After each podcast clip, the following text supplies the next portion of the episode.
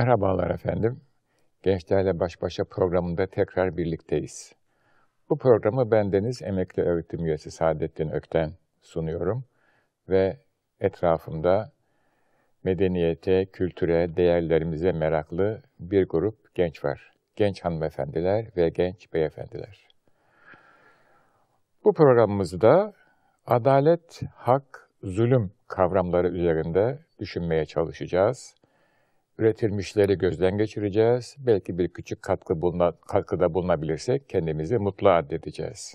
Hak ve adalet dediğimiz zaman ne anlamaktayız? Malumunuz kavramlar dünyasında kavramların içeriği ve kapsamı, eski tabirle söylersek muhtevası ve şumulü, zamanla medeniyetin farklı evrelerinde değişiyor. Biz bugün geriye doğru baktığımızda, bugüne baktığımızda bize gelen, bize intikal eden mirastan, bize gelen birikimlerden adalet ve hak deyince ne anlıyoruz? Şimdi onun üzerinde biraz düşünmeye ve konuşmaya başlayalım. Şöyle başlıyoruz. Hak nedir ve nerede bulunur veya söz konusu olur? Bunun için toplumsal kurallar veya düzen var mı? Bu soruyu da gündeme başlamak lazım diye düşünüyorum. Toplumsal kurallar ve düzen var mı sorusundan önce de acaba toplumdan daha basit bir düzlem olan, daha basit bir çevre olan doğaya bakalım diyoruz. Çünkü malumunuz insan dediğimiz varlık farkı fark eden varlıktır. Doğaya bakar, kendi toplumuna ait fikri veya farkı doğadaki düzenle mukayese ederek çıkarabilir. Doğaya baktığımız zaman veya tabiata baktığımız zaman tabiatta bir takım kuralların cari ve geçerli olduğunu görmekteyiz. Bu kurallara tabiat kanunu diyelim isterseniz. Bir nizam var, bir düzen var ve bu mükerrer, tekrarlanan bir düzen. Yani bahar geldiği zaman ağaçlar yeşeriyor, sonbaharda yapraklar sararıyor, hayvanların uyduğu kurallar belli, işte kış uykusuna yatıyorlar veya göç ediyorlar. Bu kuralların dışında tabiatta başka bir kural, cari değil, geçerli değil. Bunları ihlal etmek büyük istisnalar hariç, onlar çok küçük e, örnekler oluyor. Onun dışında mümkün de değil. Dolayısıyla tabiata baktığımız zaman, yani dışımızdaki dünyayı gözlemlediğimizde şunu görmekteyiz. O dünyada bir düzen var. İnsana geldiğimiz zaman, insan dediğimiz varlık tabiatın veya doğanın bir parçası mı, bu soruya iki cevap verilebilir. Hem evet hem hayır. Fizyolojik varlığı itibariyle insan dediğimiz e, olgu, insan dediğimiz varlık tabi şüphesiz tabiatın bir parçasıdır. Tabiatta var olan materyalden imal edilmiştir veya yaratılmıştır veya yapısında onlar vardır. Ama insan dediğimiz bir varlık tabiata hani kelimeyi belki biraz kaba kullanacağım mazur görünüz lütfen körü körüne itaat etmiyor. Diğer canlıların tabiata gösterdiği uyumu insanlar göstermiyorlar. Ne yapıyorlar? İnsanlar tabiatın akışına katılmayabiliyorlar. Mesela su yüksekten bırakıldığı zaman aşağı doğru akıyor. Bütün sular böyle, geriye akan bir su yok. İnsan yüksekten bırakıldığı zaman aşağı doğru yuvarlanıyor ama tekrar yükseğe de çıkabiliyor. Demek ki insanın tabiatın diğer canlılarından bir farkı var. Bu farkı hiç tartışmadan, çünkü bu fark insana kendi yapısından mı geliyor yoksa ona bir başka kudret tarafından empoze mi ediliyor? Bu konulara girmeden şunu söyleyebiliyoruz. İnsan tabiattaki diğer canlılardan farklı. Kısaca söylemek gerekirse insanın bir seçme yeteneği var, seçme özgürlüğü var. Tabiatın bütün kurallarına uymuyor, hatta zaman geliyor, tabiatın bazı kurallarını kendi arzusu istikametinde, kendi isteğine göre deforme ediyor ve tabiatı kendi arzusuna itaat ettiriyor. Oradaki bir takım kuvvetleri, kudretleri, kabiliyetleri kendi arzusu istikametinde kullanıyor. Çok basit bir misal vermek gerekirse mesela buhar makinesi böyle bir şey. Tabiatta var olan bir takım hastaları, bir takım materyali belli bir tasarım içinde üreterek kendisine yardımcı olacak enerjiyi istihsal etmiş yeni tabi, eski tabirle üretmiş yeni tabirle diyebiliriz. Şu halde insanın diğer canlılardan çok ciddi bir farkını görmekteyiz. Demek ki insan tabiatta hem uyabiliyor hem uymuyor, isterse uyuyor, isterse uymuyor. Peki bu açıdan baktığımızda Hakkı nasıl tarif ediyoruz? Şöyle tarif ediyoruz. Eğer bir düzen varsa, bu düzene uymak, diğer bir tabirle her şeyi yerli yerinde bulundurmak haktır. Bu düzene uymamak, bu düzen içerisinde her şeyi gerekli olan yerine koymamak veyahut gerekli olan görevi yerine getirmemek, bu da haksızlıktır.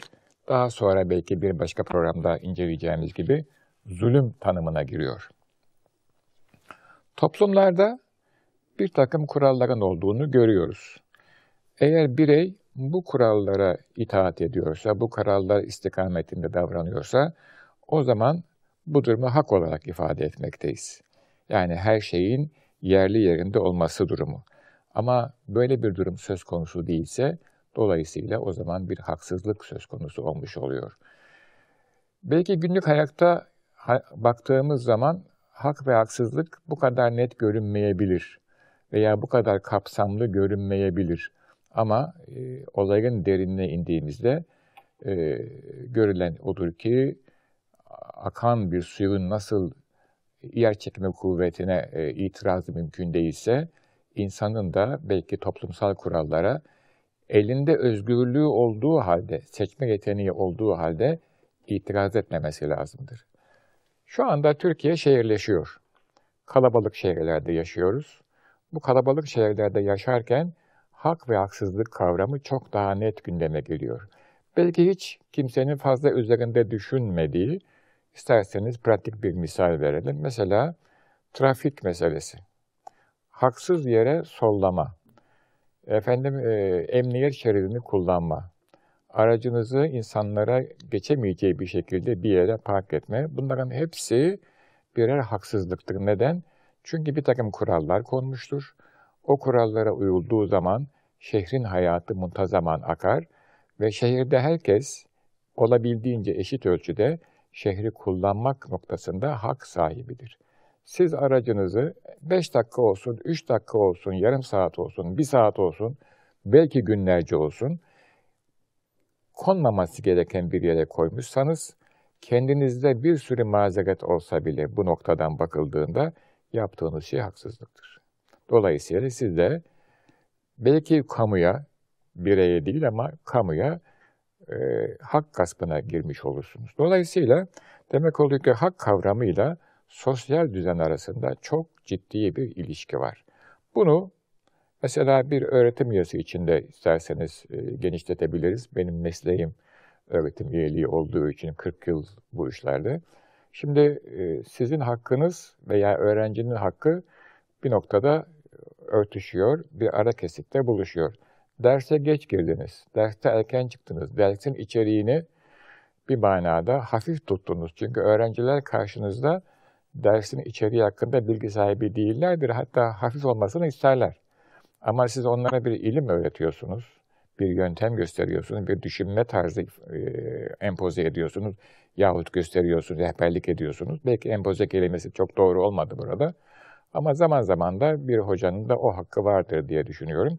Eğer bu muhtevayı hafif tutarsanız öğrencilerin hakkı size geçmiş olur. Haksızlık yapmış olursunuz. Bunun gibi iki eşin yani karının kocanın, evladın babanın ve annenin birbiri üzerinde hakları vardır. Hatta bir arkadaşımızın pederi bu hak konusunda, e, düzen konusunda şöyle bir e, misalde bulunmuştu. Demişti ki, e, efendim e, hep bizlere işte anne baba hakkından bahsederler. Evlat üzerinde annenin babanın hakkı vardır, bu hak ödenmez. Buna hiçbir itirazım yok. Ama evladın da anne baba üzerinde hakkı vardır demişti. Ve bu hak, eşlerin birbirleriyle iyi bir yuva kurmak üzere anlaşmalarıyla başlar. Başlangıçta bu anlaşma kötü yapılırsa, reel olmayan bir yuva kurulursa, oradan doğan çocukların da ebeveyn üzerinde ciddi hakları olur. Çünkü huzursuz bir yuvada büyüyen çocuklar ciddi anlamda e, zulüm görürler ve o bir hak e, geçmesi olur demişti. Dolayısıyla demek ki bir düzenden söz ediyoruz. Hak söz konusu olduğu zaman ve hakkın olabilmesi için insanlarda seçme özgürlüğünün olması lazım. Diğer canlılarda seçme özgürlüğü olmadığı için tabiatta bir haktan ve adaletten bahsedemeyiz. Orada e, tabiat kuralları işler ve diğer canlılar o kurallara uyarlar. Onları ihlal etme imkanları ve şansları yoktur. Dolayısıyla tabiat kendi içinde o haliyle bir düzen içindedir. Onun adına adalet diyebilirsiniz, hak diyebilirsiniz ama gerçek manada hakkın var olabilmesi için kendi içerisinde insanların olduğu gibi seçme hakkının bulunması lazım. Seçme hakkı bulunan insan, içinde yaşadığı düzenin kurallarına uyuyorsa, hakka riayet ediyor demektir. Uymuyorsa, hakkı ihlal ediyor demektir. İşte adalet dediğimiz kavram, ihlal, edilmiş, ihlal edilmiş hakkı tekrar yerine getirmek, ifa etmek anlamına geliyor. Adil olmak bu anlama geliyor. Demek ki adaletin olması için, adaletin görülür hale gelmesi için e, bir ihlal söz konusu olmalı. İhlal olması için bir defa bir düzen olmalı ve düzene karşı mutlak itaat değil, seçenekler bulunmalı. Şu halde hak kavramına uzaktan baktığımız zaman ve adalet kavramına şunu görmekteyiz. Adalet, bozulan bir düzenin yahut ihlal edilen bir kuralın tekrar yerine getirilmesi, hakkın ifası ve icrası. Böyle bir ifa ve icra olması için mutlaka bir düzen olması gerekiyor. Kaosta bu söz konusu değil. Bu düzen olduğu zaman bu düzene mutlak itaat da gerekli. O olmuyor. Mutlak itaat olduğu zaman hak tesis etmiyor. Çünkü o zaten adamın seçme şansı yok. Dolayısıyla e, insan dediğimiz varlığın seçme şansı var ve bu seçmeyle beraber insan dediğimiz varlık haklı davranıyor yahut zulme düşüyor. İşte adalet zulmü ortadan kaldıran, haklıya hakkını teslim eden kavramsal yapının adı. Ben epey konuştum sevgili gençler. Şimdi sıra size geldi. Sorularınız veya kısa yorumlarınız mutlaka olacaktır diye düşünüyorum. Çünkü epeyce not aldınız. Ee, dolayısıyla bu soruları ve yorumları şimdi sizden bekliyoruz. Buyurun efendim. Hocam şimdi e, adalet ve hak kavramından bahsettik. E, burada benim aklıma takılan bir e, nokta oluştu. Hani adalet ve eşitlik aynı şey midir? Aynı şey diyebilir miyiz? Hayır değil adalet ve eşitlik aynı şey. Eşitlik başka bir şey, adalet başka bir şey. Adalet, zaten eşitlik kavramı bana çok muğlak bir kavram geliyor. Belki daha sonraki bir e, programımızda kavramlar üzerinde durursak, siz hatırlatın eşitliği de konuşalım ama adalet ihlal edilmiş bir düzenin tekrar yerine konması anlamına geliyor. Yani birisi bilerek ve isteyerek bir yanlışlık yaptı, bir düzeni bozdu. Onu tekrar yerine koymak hakkın ifası ve icrası diyoruz. Ad, eşitlik başka bir şey. E, o çok daha e, yerel bir kavram eşitlik. Mesela neyin önünde?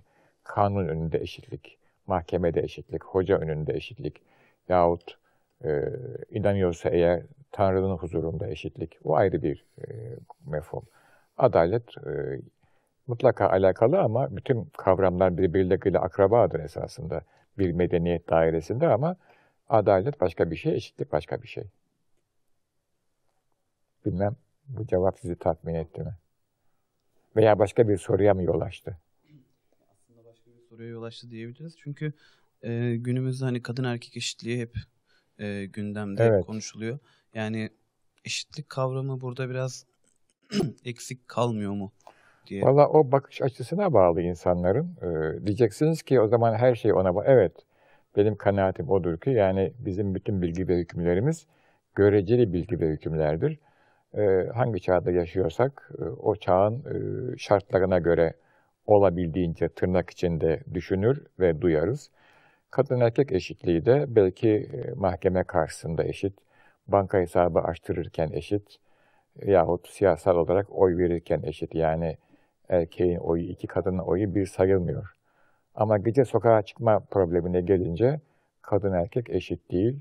Bu dünyanın neresine giderseniz böyle hak itibariyle özgürlüğü var ama sokaktaki tehlikeler veya problemler erkeğe başka, kadına başka türlü yansıyor. Ee, tabii ailede de nasıl, onda ben çok fazla bir şey söylemeyeyim. Çünkü burası dikenli bir tarla şu anda. Ee, susuyorum. Susma hakkımı kullanıyorum. Evet, daha böyle suya sabuna dokunmayan sorular varsa öyle alın efendim yani. Buyurun efendim. Hocam hürmetler. Estağfurullah. Ee, Her şeyin yerli yerine konulmasını hak olarak tanımladık. Evet. Ee, Merak ettim. Düzenin gerektirdiği şey yanlış bir şeyse bunu hakkı yerine getirmek için ne yapılması gereklidir? Yani burada hiçbir şey yapmamak hakkı yerine getirmek midir? Yoksa düzeni bozmamak mı? Peki düzenin tarif ettiği şey yanlış bir şey derken siz bir başka kriteri gündeme getirdiniz. Yani oradaki yanlış tabiri ben bu düzeni bir başka teraziye koyuyorum ve o terazide tartıyorum. Bir mihenk taşına vuruyorum. Yanlışı doğrusu orada ortaya çıkıyor diyorsunuz. Değil mi bu? Yani mantıken bu çıkan sonuç bu. Belki işte o tartılmayan düzeni artık mükemmel kabul ettiğiniz düzeni e, sizin düzen dediğiniz şeyin yerine koyarsanız o zaman artık orada e, bir e, düzen hakkında soru işareti yok. Yani isterseniz birinci düzene A düzeni diyelim. Düzenin bir, bir hususunu yanlış olarak nitelendirdiniz. Demek ki bir başka kriterle check ettiniz. O kriteri de B diyelim. A'nın o yanlış tarafını atıp B'ye göre doğru olan kriteri oraya koyalım. Bir de mükemmel bir düzen. Peki böyle bir düzen var mı sosyal hayatta? İnanca göre değişiyor. Yani siz A, B, C'ye inanmışsanız onun getirdiği e, yaşama pratiği sizin için doğru. D, E, F'ye inanmışsanız onun getirdiği yaşama pratiği sizin için doğru. Böyle harf kullanıyorum.